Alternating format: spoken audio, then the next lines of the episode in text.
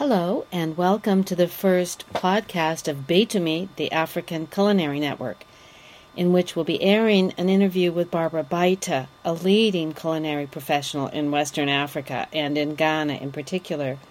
Barbara is the founder of Flair Catering and Cooking School, which catered every state dinner in Ghana from its first following independence in nineteen fifty-seven throughout the nineteen nineties.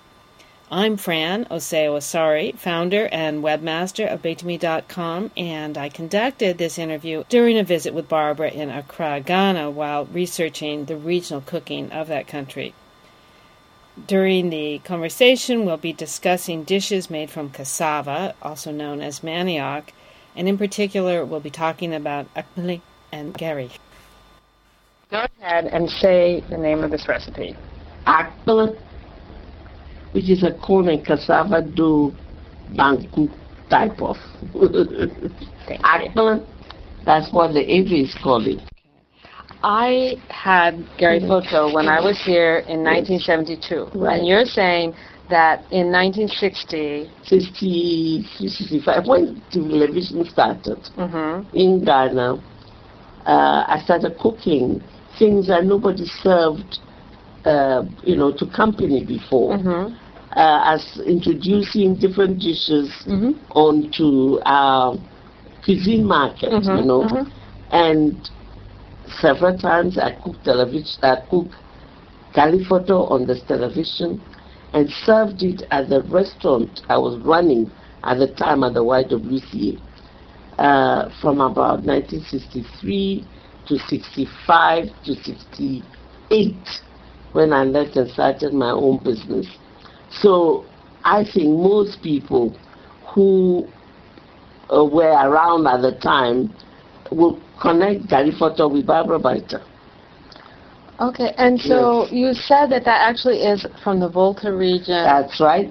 Not only the general Volta region, the Volta region with people from the coasts, mm. you know, the Kitai area, right into Togo and into Benin, you know. Those were the people who ate Gari Foto. And they have various varieties, like the one we are doing now is a modern one. The olden days, they, they, they did the omelette separately. They did the gravies and mixed everything up, chopped up the, the omelette, mixed it with the, the gari. And in those days, they used lots of shrimps, fresh shrimps that they would fry in the oil, and uh, then add the tomatoes and everything. And then after the, the Gari Foto is made, they will chop up the omelette and mix it in and use the rest of the omelette for decoration. Okay. Yes. Now, I'm interested because yes. the gentleman that was here today, the professor, right. was telling me that mm-hmm. um, in that, along the coast in the Volta region, there, right. mm-hmm. there's a very narrow strip where not mm-hmm. much will grow, like that's cassava right. grows. That's right. And that's that the area they've been very creative exactly. in, in finding ways to make to use cassava, cassava. interestingly that's and differently. Right. That's and right. that's why, for example, they will mix it in with the corn dough that's and right. all that. And also, that's a good point. I didn't know that. Very few things grow along the coast. So okras and garden eggs and uh, shallots and uh, uh, coconuts and kernel oil. So those are the, the things that are used along the coast.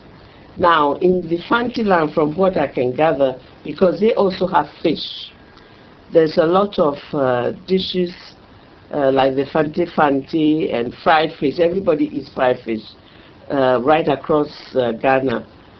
We eat it either with akple or with our bolo or yakayake. The Ghanaians eat it with kenkey. Um, the, the people beyond the water now eating it, but in the past they eat koutoumere and uh, uh, agushi and that kind of thing, you see. So I think we need historians to give us how the food uh, moved around, you see. I don't know the the food for all, from all the mm-hmm. other tribes, you know. You're not I'm, expected I am, to. I am uh, more uh, at home with the ones that the coastal areas eat. Right. Yeah. yeah. That's that's great. Well, that's so interesting. Mm-hmm. But now, do they process gari in in the Volta region? Oh yes, a lot. Okay. A lot. Where is it that you get yours from? I get mine from uh, people who are from the Volta region but living around this part now. Okay. But you know, the, the gari I get is processed by Auntie Akata, Anne Marie's mother. Uh-huh. She has uh, a number of women that she brought from the Volta region ah, uh-huh. to do it. To do it. So they do it the way we eat gari. Okay, is there a difference between your gari and the gari that's produced by other groups? Uh, or you just prefer it? No, it's not a particular gari, but it's the, the finesse with which they do it. Quality. The quality, you know, the quality. I've eaten other gari, and the same thing comes from Cape Coast area. I've eaten Cape Coast gari that's beautiful. Mm-hmm. You know, um, I don't know about gari from uh, Agomenda and all those. That's the Ghana. They also produce. It's just, you know, there are certain qualities of gari that um, when I see the right gari, I know. And you smell you, it. It has a certain smell, and it has the smell comes from how dry they cook it. Mm-hmm. When they're cooking it, when they're roasting it, uh, some people are lazy. They they take it off too uh, uh, early, mm-hmm. so it's not properly dry. Mm-hmm. But if it's properly dry, it has a distinct uh, uh, smell. You see. I agree, and so it's clean. It's clean, and it doesn't have big lumps. No, no, clumps no. in see, it. It's, it's the ones who do it in a hurry uh, that leaves the lumps in it.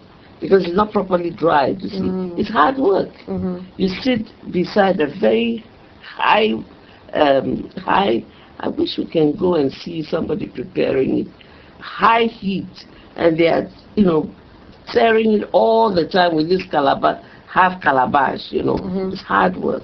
Mm-hmm. But if it's done properly, the result is you can keep the gari on the shelf for months. Mm-hmm. You see. Right, right. So, so. Okay, thank you.